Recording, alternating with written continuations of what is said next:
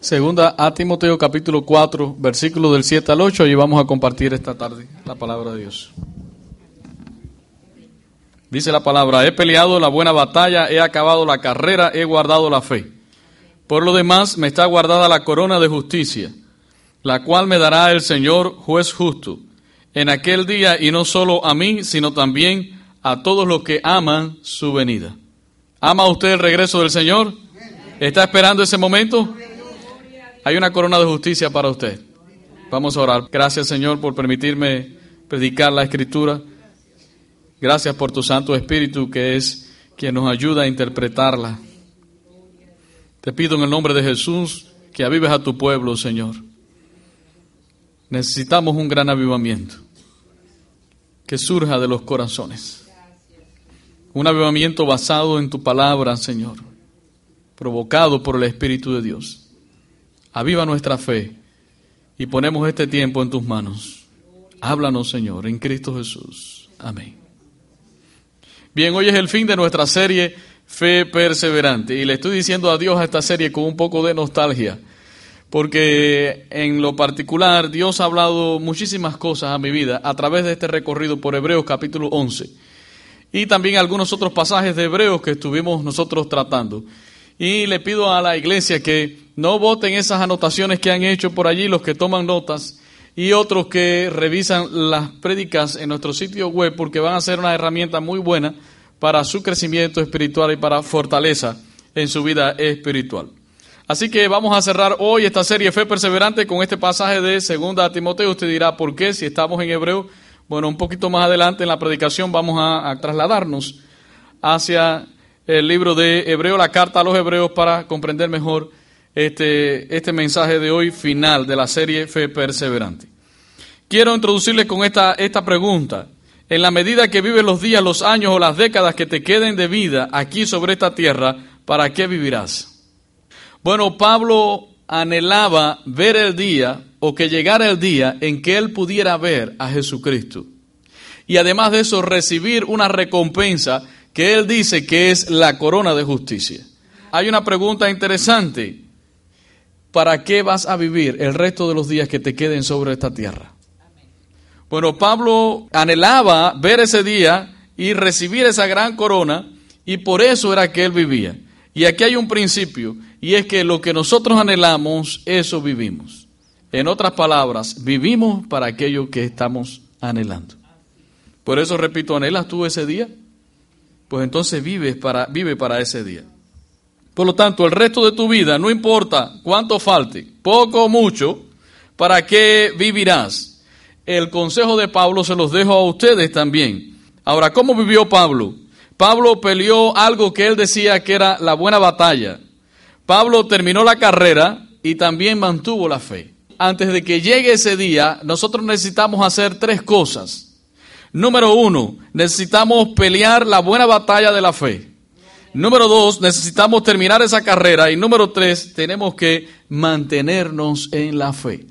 Recuerde que Jesús decía, el que persevere hasta el fin, este será salvo. Yo creo en la perseverancia de los santos, que es lo que Jesús enseña. El que persevere hasta el fin, este será verdaderamente salvo. Espero que nadie tenga deseo de retroceder. Espero que todos tengamos la mirada puesta al frente. Si no es así, entonces debes de convertirte, venir a Jesucristo y convertirte y recibir de Él la salvación, que es el nuevo nacimiento. En primer lugar, hay que pelear la batalla de la fe, la buena batalla. ¿Qué significa pelear la batalla de la fe? ¿Estás peleando tú alguna batalla? Y alguno dirá, pero estar en Cristo significa pelear. Bueno, escuche lo que dice Colosenses 1:16, hablando de Jesús. Porque en Él fueron creadas todas las cosas, las que hay en los cielos y las que hay en la tierra, visibles e invisibles, sean tronos, sean dominios, sean principados, sean potestades, todo fue creado por medio de Él y para Él. ¿Qué significa todo? incluyéndonos también a nosotros. Fuimos creados por Él y para Él.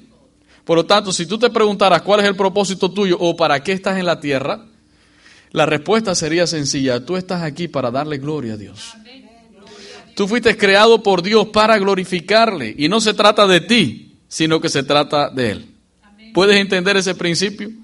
Muchas veces vivimos tan ahogados en nosotros y lo que queremos, los propósitos y resoluciones para Año Nuevo. No se trata de nosotros, sino que se trata de Él. Estamos aquí para darle gloria a Él. Le estás dando gloria a Dios con tu vida, con tu estilo de vida, con lo que tú eres. Has sido creado para la gloria de Dios. Por lo tanto, pelear esa buena batalla que Pablo había peleado y había llegado al final y dijo, vencí. Significa mantenerse fiel en la palabra de Dios, mantenerse fiel en la fe, mantenerse constante en la palabra de Dios y en la vida cristiana, de tal forma que él pudo decir, lo logré, ya estoy a un paso, lo que me queda es la corona de justicia. No solo para mí, sino para todos los que aman la venida del Señor. Sabemos también que en la vida cristiana hay un batallar. No me gusta decir, la vida cristiana es la más dura que se pueda vivir. Yo estoy en contradicción con muchos cristianos. Cuando hablo esto, yo sé que entro en contradicción. Solamente entienda lo que quiero decir. Algunos cristianos piensan que la vida cristiana hay que estar llorando y arrastrando todo el tiempo, pero yo no veo eso. La vida cristiana hay cosas difíciles. ¿Y qué es lo que hace la diferencia? Cristo hace la diferencia. Por lo tanto, la vida cristiana es difícil, pero no tan difícil como a veces queremos verla sino que es una vida llena de gozo, de alegría. Tenemos las promesas de Dios, tenemos la bendición de Dios, tenemos la palabra del Señor, tenemos la guía del Espíritu Santo. Y pasamos por, por cosas duras, hermanos, pero tenemos a Cristo de nuestro lado. Entonces es importante que cuando usted diga, la vida cristiana es difícil, le ponga el apellido, le, le ponga así, pero tenemos a Cristo de nuestro lado, para no dejar al pueblo sin esperanza. Si no, la gente dirá, entonces yo no quiero ser cristiano. Si usted debe ser cristiano, debe recibir a Jesucristo, porque esta es la vida en victoria. No hay pueblo más bendecido sobre la faz de la tierra que la iglesia. Créame, nosotros somos el pueblo bendecido por Dios y la Biblia se encarga de decirlo. Tenemos una lucha, un batallar, eso es cierto, batallamos con el mundo, batallamos con las tentaciones para hacerle fiel a Dios. Bueno, eso es una batalla que no tiene el mundo, porque a ellos no, no les interesa este asunto de las tentaciones. Para nosotros es una guerra que es fuerte. Pero el apellido es, tenemos a Cristo de nuestro lado. Tenemos lucha con nuestra naturaleza caída, nuestro cuerpo se revela y a veces sentimos cosas que no quisiéramos sentir. Pensamos cosas que no deberíamos de pensar. Y Pablo decía, dentro de mí se establece una lucha tremenda entre lo que quiere el espíritu y lo que quiere la carne. Pero él termina diciendo, más gracias sean dadas a Dios por medio de, de Jesucristo. Pero hay una batalla muy importante que la Biblia nos habla, y es que es una batalla que se establece con el diablo y sus secuaces. Porque el diablo también es nuestro enemigo, y él no quiere que tú cumplas el propósito para lo cual tú fuiste creado. Y que dice allí Colosenses 1.16 que fuimos creados por medio de Él, de Jesús y para Él. Escucha, esto es importante. ¿Cuál es el arma más poderosa que utiliza el diablo en contra de los creyentes? El pecado. Y cuando hablamos del pecado desde los púlpitos, yo no, yo no sé realmente si la iglesia es eh, suficientemente consciente para saber el peligro del pecado y las consecuencias del pecado. Muchas personas juegan con el pecado. Y cuando hablamos de pecado, dice, eso no es nada, es una historia. Entonces cuando vemos las grandes caídas en las personas, nos damos cuenta que ellos estuvieron de alguna manera jugando con el pecado, abriendo puertas a su vida para el pecado, para prácticas de pecado. Bueno, ¿dónde basamos en la Biblia para, eh, para decirle a la iglesia que tenemos un enemigo y una batalla también con Satanás? Efesios capítulo 6, versículo 12, todos conocen este pasaje. Efesios 6, 12 dice, porque no tenemos lucha contra sangre y carne, sino contra principados, contra potestades, contra los gobernadores de las tinieblas de este siglo, contra huestes espirituales de maldad en las regiones celestes. Y es que la Biblia dice, tú no tienes pleito con sangre y carne. A lo mejor estás peleando con tu compañero de trabajo y quieres golpear ya al vecino. Estás a punto de hacer algo que realmente no debes hacer. Más bien ponte a orar porque estas personas son dominadas por fuerzas malignas que muchas veces intervienen en su vida para hacer guerra contra el creyente. Es lo que Pablo está queriendo decir a, los cristianos de Éfeso. Dice, no tenemos lucha contra sangre y carne, sino contra principados, contra potestades. Y la forma en que él habla nos da a entender es que todo es todo un ejército bien organizado. El diablo desde un principio ha tratado de evitar los planes de Dios. Miremos desde el primer siglo con la primera iglesia, la iglesia primitiva y veamos y tomémoslo como ejemplo de cómo el diablo ha querido hacer guerra contra, contra los creyentes para que nosotros no cumplamos el propósito de Dios para lo cual fuimos creados. Desde un inicio, en Hechos capítulo 4, el enemigo levantó una fuerte persecución contra la iglesia. Y al comenzar la persecución, el diablo dijo, cuando estas personas, estos cristianos, se vean perseguidos, van a renunciar a su fe, ya no van a seguir predicando. La persecución comenzó por los líderes religiosos y después por, por, Roma también que comenzó a perseguir a los cristianos. ¿Y qué pasó con ese plan del enemigo? Fracasó, hermano. Porque en la medida que los cristianos eran esparcidos al mundo entero a causa de la persecución, la palabra de Dios también se esparcía. Así que el diablo quedó completamente avergonzado y derrotado. Mientras más perseguían a la iglesia, más fieles eran los cristianos no se quejaban, no lloraban, los vemos allí predicando donde quiera y Esteban perdió su vida a causa de Jesucristo y eran muertos también, asesinados a causa de Jesucristo y el diablo no pudo cumplir su propósito. Eso fue en Hechos capítulo 4. Pero si vamos a Hechos capítulo número 5, el diablo trató de comprometer la moral de la iglesia a través de el pasaje que conocemos de Ananías y Zafira. Y entonces cuando e, e, es otra forma en la que el diablo trata de detener el avance en nuestras vidas y es tocando la moral de cada uno de nosotros, puesto que cuando toca la moral pues afecta también nuestra vida espiritual. Pero ¿qué pasó, hermano, cuando Ananías y Zafira, su mujer, cayeron muertos? Dice que un gran temor vino sobre toda la iglesia. Era el temor de Dios. Y dice que por mano de los apóstoles empezaron a hacer grandes milagros y señales y prodigios. Y las personas venían a donde estaban los apóstoles y eran sanados. Los que tenían demonios eran liberados. Los que estaban enfermos eran sanados. Y la palabra de Dios comenzaba a expandirse. Eso después lo puede leer en Hechos capítulo 5. ¿Pudo cumplir el propósito el diablo de detener la obra de Dios?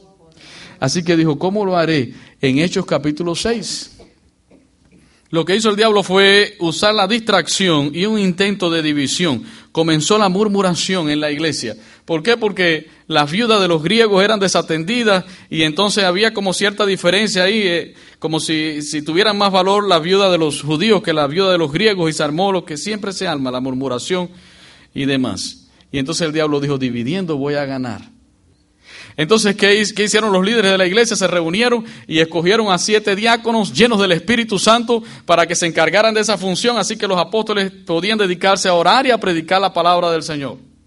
Y miren lo que pasó en el versículo 7.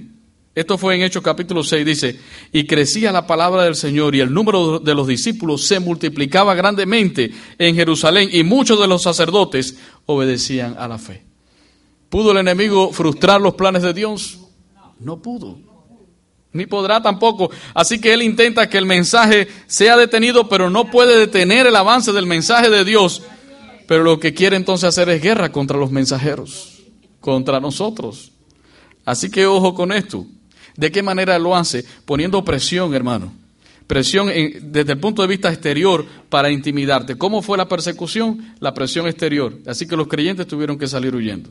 Posiblemente usted ha sentido alguna presión de afuera para tapar su boca, para que no hable de Dios, para que no testifique. Esta es una de las maneras que el enemigo utiliza. Esta presión también es como un bullying, como persecución. También ejercerá presión interior para hacer que tú te retires moralmente, una caída moral. Y sabemos lo triste que es una caída en el área moral dentro del pueblo de Dios. Qué difícil es después levantarse, qué difícil es que las personas crean en ti. El domingo pasado vimos a Raab con una marca un apellido. No era Raab solo, era Raab la ramera. Su vida sexual la había marcado para siempre. Aunque Dios, para Dios esto no, no funciona así. Para Dios en Cristo somos nueva criatura y eso es lo más importante, pero para los hombres es difícil muchas veces que, que confíen en nosotros después de una caída moral. Es muy difícil.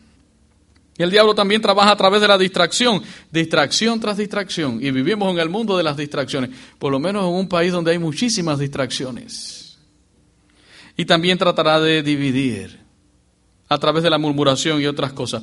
Bueno, tratará de detenernos. Pero ¿qué tiene que hacer la iglesia? Tiene que resistir. Diga conmigo resistir. Y esa es parte de la batalla. De la buena batalla que hablaba Pablo. Pelea la buena batalla. Sabemos que el enemigo intentará ejercer poder sobre nosotros, pero dice la Biblia en primera de Juan 4:4 que mayor es el que está en nosotros que el que está en el mundo. ¿Por qué la primera iglesia permanecía? Porque permanecía fiel. ¿Por qué, los ¿Por qué el Evangelio llegó hasta aquí? Porque ellos permanecieron fiel. Lo mismo será para nosotros. El enemigo tratará de desanimarte. ¿Te has sentido desanimado con respecto a las cosas de Dios? Ya no quiero ir a la iglesia, ya no quiero leer la Biblia. Tratará de desanimarte. El, el enemigo tratará de hacerte pecar y de que no pongamos la confianza en Dios, sino en otras cosas. O que veamos a Dios suficientemente lejos para no confiar en Él. Así que es nuestro oponente, no lo vemos, pero allí está. No es omnipresente, no puede estar en todas partes, pero ahí está. Y Pablo le decía a la iglesia de Corintios, en su segunda carta, capítulo 2, versículo 11, dice, yo no, no, ignoremos la, no ignoro las maquinaciones del enemigo. De alguna manera Pablo en el ejercicio de su vida, en la fe, él sabía cuáles eran las maquinaciones del enemigo. ¿Sabes tú cuáles son las maquinaciones del enemigo contigo? Cada uno de nosotros debería de saberlo, saber por dónde viene para poder resistirlo. Ahora, la Biblia, la palabra nos enseña que no tengamos miedo, sino que resistamos al enemigo. ¿Cómo resistir al diablo? ¿Sabe usted cómo hacerlo? Bueno, algunos creyentes han inventado oraciones especiales que vienen en los libros y usted reza, usted dice esta oración y el diablo se va. O lee tal salmo y el enemigo se va. O un ritual de ungimiento con aceite y el diablo se va a ir. Pero la Biblia no nos dice eso. ¿Qué nos enseña la Biblia? Dice, resistan firmes en la fe. Día conmigo, firmes. Escuche esto porque aquí hay sabiduría. En primera de Pedro capítulo 5, versículo del 8 al 9, dice allí, sed sobrios y velad, porque vuestro adversario, el diablo, ¿quién es el diablo? Nuestro amigo, nuestro enemigo, nuestro oponente, nuestro adversario. Dice, como león rugiente, anda alrededor buscando a quien devorar, al cual resistid firmes en la fe, sabiendo que los mismos padecimientos se van cumpliendo en vuestros hermanos en todo el mundo resistir firmes en la fe. Y es el mensaje que Pablo estaba diciendo al final de su vida. He peleado la buena batalla, me he mantenido fiel. Entonces, en la medida que tú te mantengas firme en la fe, perseverando en la gracia de Dios, buscando crecer en la gracia de Dios, el diablo se va a ver resistido. No se preocupe por oraciones especiales, ni, ni, ni aprenderse una oración especial. Cuando usted se sienta atacado por el enemigo, la respuesta está aquí en la Biblia, mantente fiel al Señor. Deja que haga lo que Él quiera hacer. Tú mantente firme en la fe. Mantente creciendo en la obra del Señor. Te sientes tentado, atacado, lo que sea, por donde quiera venir. Usted diga, yo vivo para la gloria de Dios. Que lo sepa el diablo. Yo vivo para la gloria de Dios. Firme en la fe, hermano. Firme, eso dice la palabra. Tu búsqueda constante de Dios va a ser la mejor protección contra toda acechanza del enemigo. No cree en ningún otro misticismo. ¿Cuál es la barrera de protección? la misma presencia de Dios en la misma medida que tú busques constantemente la presencia de Dios. Santiago 4.7 dice, someteos pues a Dios, resistid al diablo y él huirá de vosotros. Pero ¿qué tenemos que hacer? Someternos a Dios. Y de esa manera él se va a ver resistido. Cuando vea que estás orando, mira, este ni oraba por las mañanas, ya está orando. Mira, este ni leía la Biblia, ni sabía nada de la Biblia. Y mira ahora cómo está aprendiendo de la palabra del Señor ese me está resistiendo. Esa es la mejor manera. Por lo tanto, la guerra es real y tenemos que luchar. Y sobre todas las cosas, para poder vencer hay que mantenerse firme en la fe. Si, si, ya estás en Cristo, hermano, pon tu mirada en Cristo Jesús y sigue adelante. Porque recuerde que antes de que llegue ese día en el cual usted pueda ver cara a cara al Señor, es necesario que pases por las batallas, que Pablo decía, la, la buena batalla de la fe. ¿Estamos todos listos para esa batalla? ¿Cómo vencer en esa batalla? Mantenerse firme en la fe. No solamente tienes que pelear, sino que dice Pablo, tienes que correr y terminar esa carrera. Y esto es un problema para nosotros que empezamos y no terminamos. Muchas cosas empiezan en la vida que no se terminan. Empiezas matrimonio que nunca termina. Empiezas eh, un proyecto que nunca vas a terminar. Empiezas trabajo que dejas a la mitad. Entonces dice, dice el apóstol Pablo, tienes que correr, pero hay que correr hasta el final porque dijo, yo he corrido la carrera. Ahora, vamos todos al libro de Hebreos, rápidamente, capítulo número 2, la carta a los Hebreos. Recuerden que Hebreo fue escrito para un grupo de creyentes que estaban en un proceso de debilitamiento espiritual. De alguna manera estos cristianos estaban perdiendo su mentalidad de guerra. Cuando hablo de, guerra, estoy hablando de, de pelear la buena batalla de la fe. ¿Para qué voy a pelear? En otras palabras, no hay sentido, no hay motivación. Se estaban debilitando espiritualmente. Andaban como a la deriva, sin un foco, sin un propósito, sin vigilancia. No había energía, no había, no había ese gozo de Dios en su vida. Es como hay que ir a la iglesia porque hay que ir por inercia. Hay que leer la Biblia porque hay que leer la Biblia por inercia. Había un proceso de debilitamiento muy grande, de deterioro. Y vamos a ver rápidamente las señales de deterioro en este grupo de creyentes. Miren, si se dan cuenta, Hebreos capítulo 2, versículo número 1, ya ustedes lo tienen ahí. Dice, por tanto es necesario que con más diligencia atendamos a las cosas que hemos oído, no sea que nos deslicemos. En nuestro buen español, el autor de Hebreos, que no sabemos quién es, le estaba diciendo a estos cristianos, Miren, pongan atención a lo que ustedes han recibido, no vaya a ser que, que resbalen. Un resbalón, cuidado con los resbalones. Esas son advertencias espirituales. Advertencias para cuidar nuestras vidas espirituales. Yo no estoy hablando aquí de pérdida de salvación, algunos están, ah, pero por fin se pierde. No, cuidado con los resbalones que cada uno de nosotros sabe que hemos dado. Entonces le estaba diciendo, cuiden su vida espiritual. Y en versículo 3 él hace esta pregunta. Dice, ¿cómo escaparemos nosotros si descuidamos una salvación tan grande? La cual, habiendo sido anunciado primeramente por el Señor, no fue confirmada por los que oyeron. Dice el autor, ¿cómo vamos a escapar nosotros después de haber recibido esta salvación? Bueno, la respuesta a esta pregunta está en el capítulo 10, versículo 39, que dice que nosotros no somos de los que retroceden para perdición, sino de los que seguimos adelante para preservación del alma pero de alguna manera le estaba llamando la atención a estos cristianos. Vamos, pónganse las pilas, levanten su fe. ¿Cómo escaparíamos nosotros si descuidamos una salvación como esta? Así que estos creyentes estaban tirando su vida espiritual al abandono, se estaban volviendo descuidados, espiritualmente flojos y negligentes. ¿Describe esto tu vida? ¿Te estás volviendo flojo espiritualmente, negligente? ¿No estás cuidando tu vida espiritual? Espero que estas palabras eh, estén llegando a su vida y estén haciendo como un examen por dentro. ¿Cómo ando yo, Señor? Recuerden que las grandes caídas vienen por estos descuidos en la vida espiritual. Ahora, vamos a Hebreos capítulo 3 para seguir viendo las señales de deterioro espiritual. Hebreos capítulo 3, versículos 12 y 13. Dice, mirad hermanos, que no haya en ninguno de vosotros corazón malo de incredulidad para apartarse del Dios vivo antes, exhortados los unos a los otros cada día.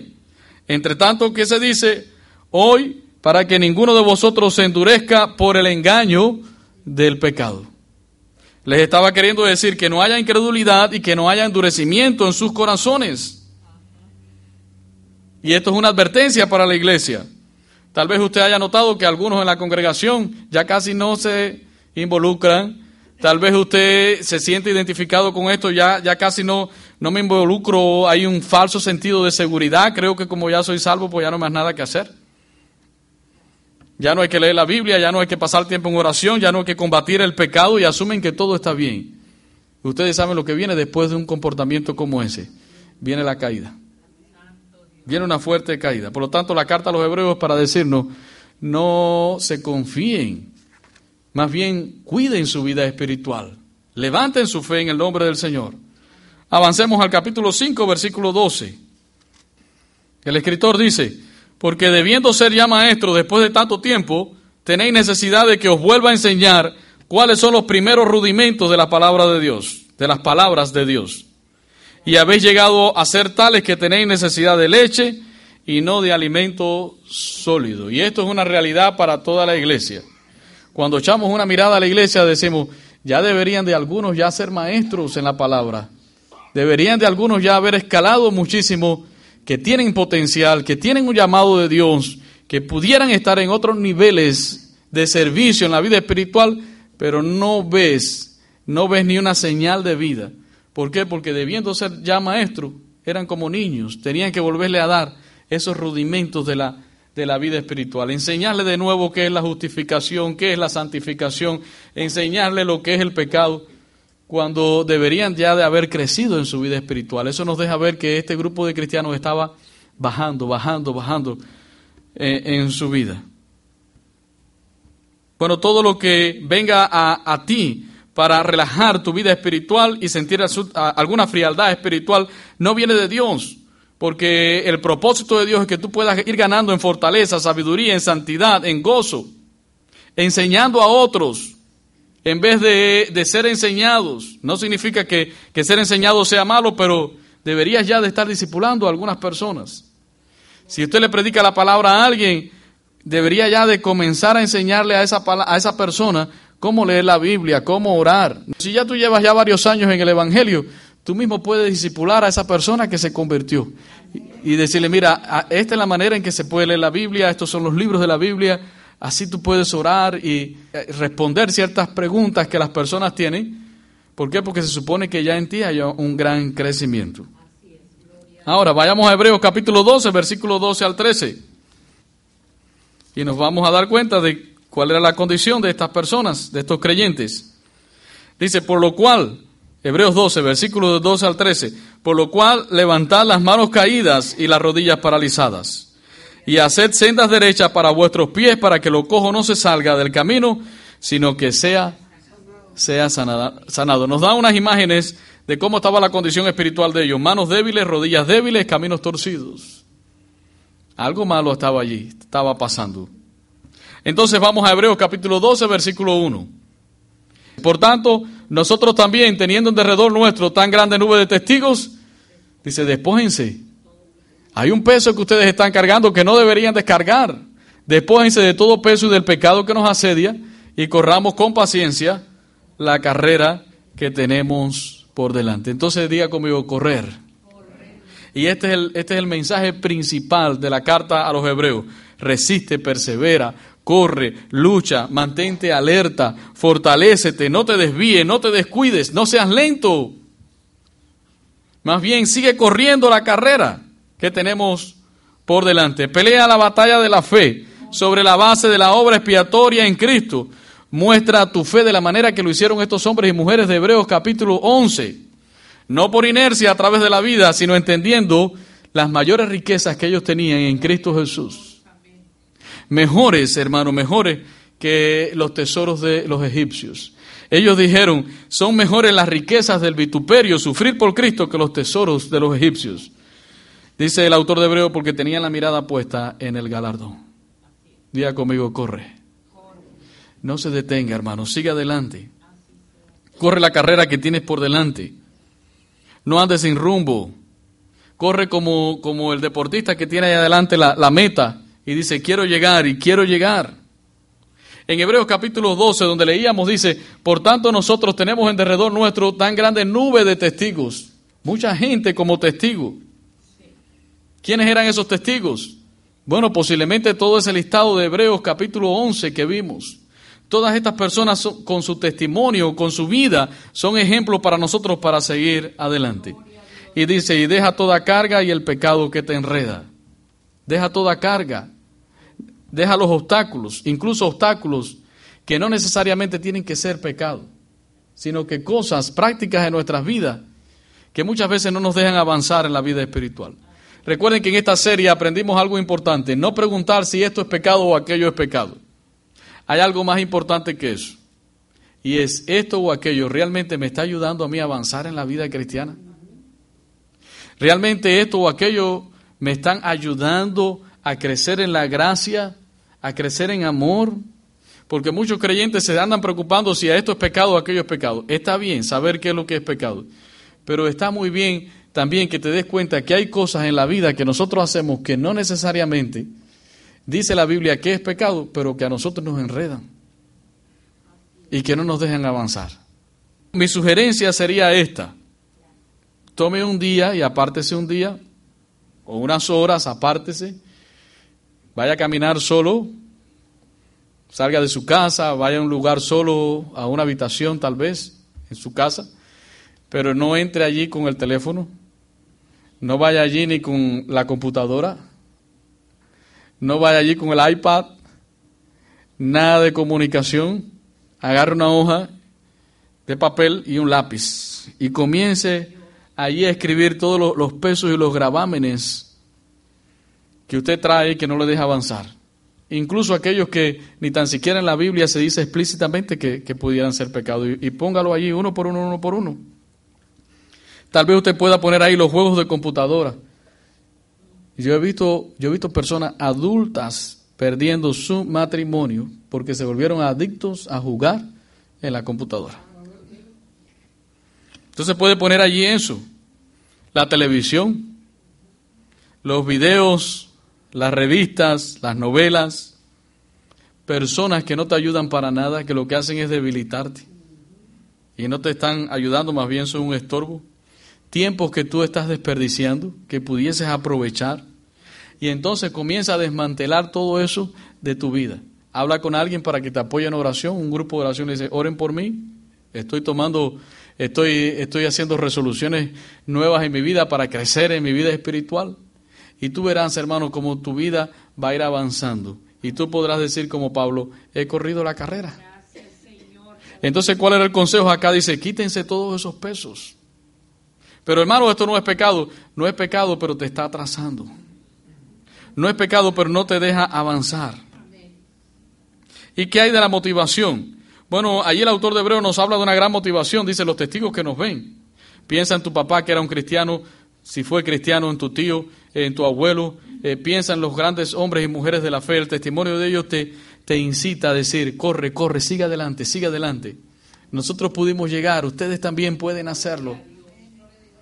Motivación número dos dice, poniendo, poniendo la mirada en Cristo, el autor y consumador de la fe.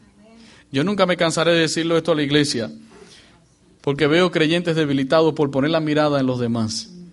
Creyentes enojados, creyentes airados, creyentes que no pueden disfrutar ni de un servicio porque están pendientes que si el de atrás o el de adelante o aquel, que si el zapato es rojo o amarillo, ponga su mirada ya en Cristo y verá que va a ser feliz.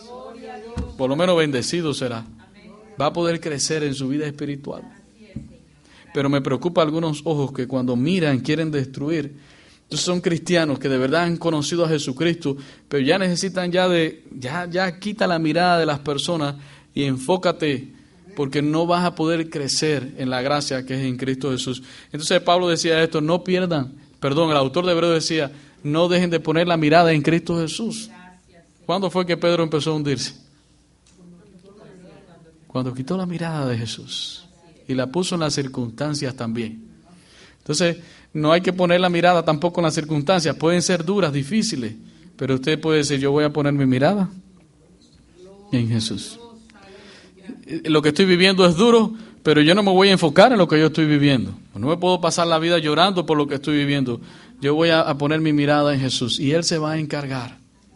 Porque si de otra manera tú te estás poniendo una carga arriba, hermano, que no vas a poder avanzar. No vas a avanzar. Otra motivación es, recuerda la recompensa, diga conmigo, recompensa.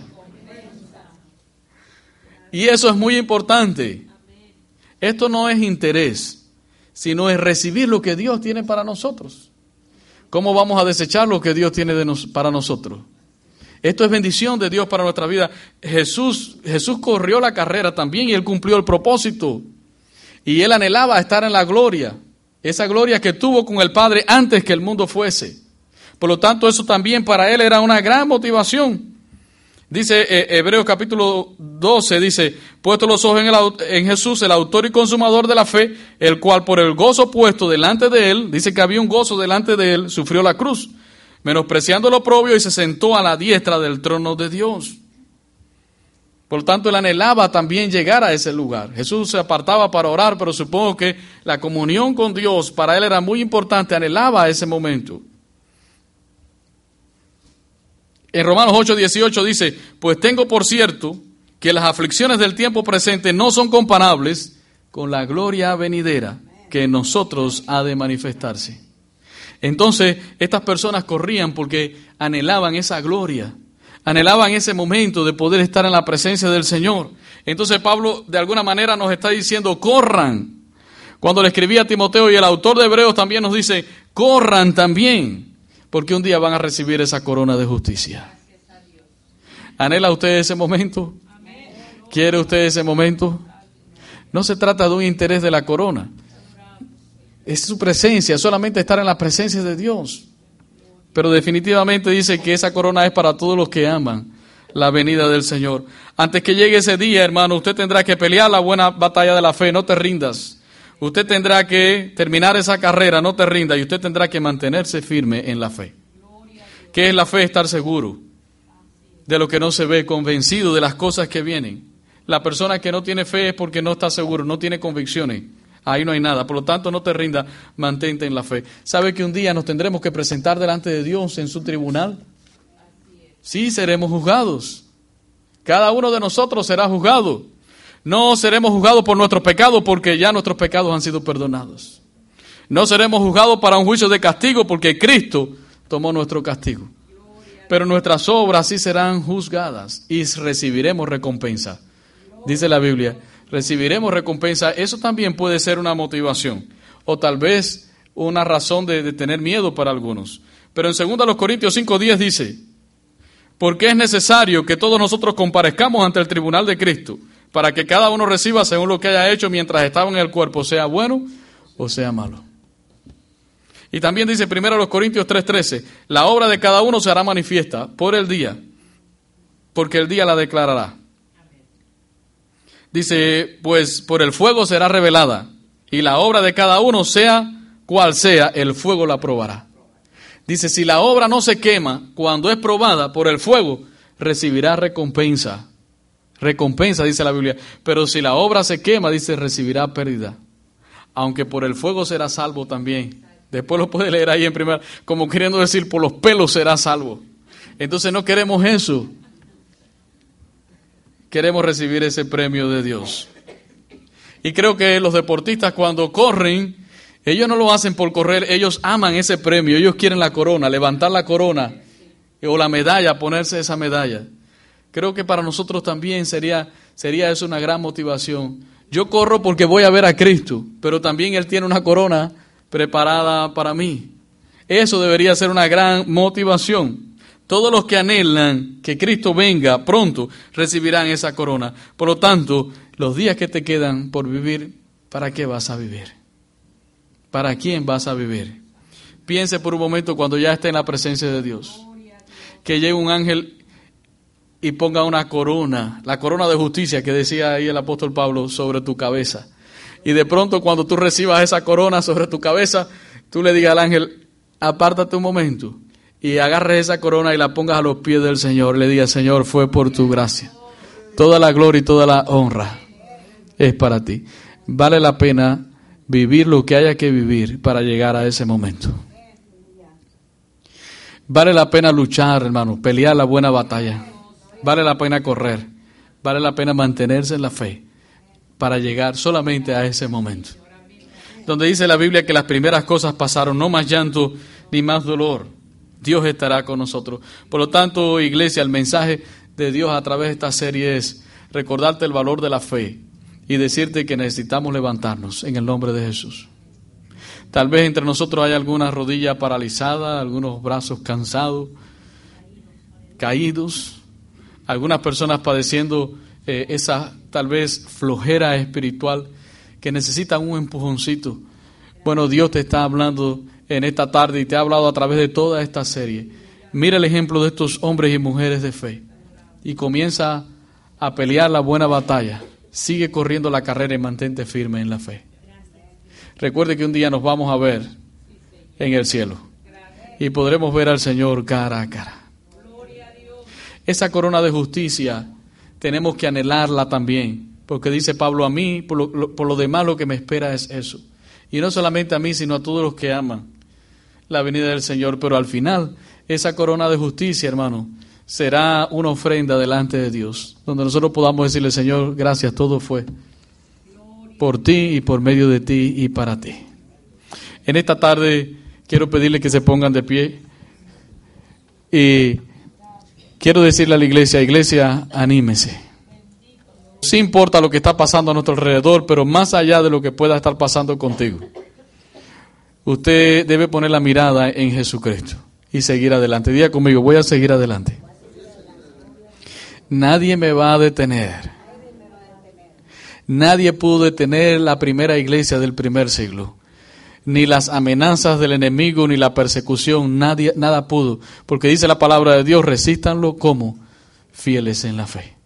Usted puede tomar esa resolución hoy y decir, Señor, me mantengo fiel en la fe, firme en la fe. Pase lo que pase, Señor, yo te voy a dar la gloria y la honra a ti. Vamos a orar, Padre, en el nombre de Jesús. Esta tarde, oh Dios, te damos gracias por esta serie de la fe perseverante. Ayúdanos, Señor, a ver tu gloria. Ayúdanos, Señor, a tener una mejor visión de tu palabra, de, de las cosas que nos esperan.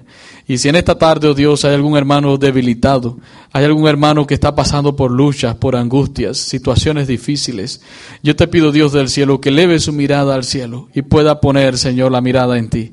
Aviva su fe, Señor, aviva nuestra fe. Todos los que quieran ser avivados, digan, Señor, aviva mi fe. Que yo me mantenga firme, Señor, hasta el día de Jesucristo.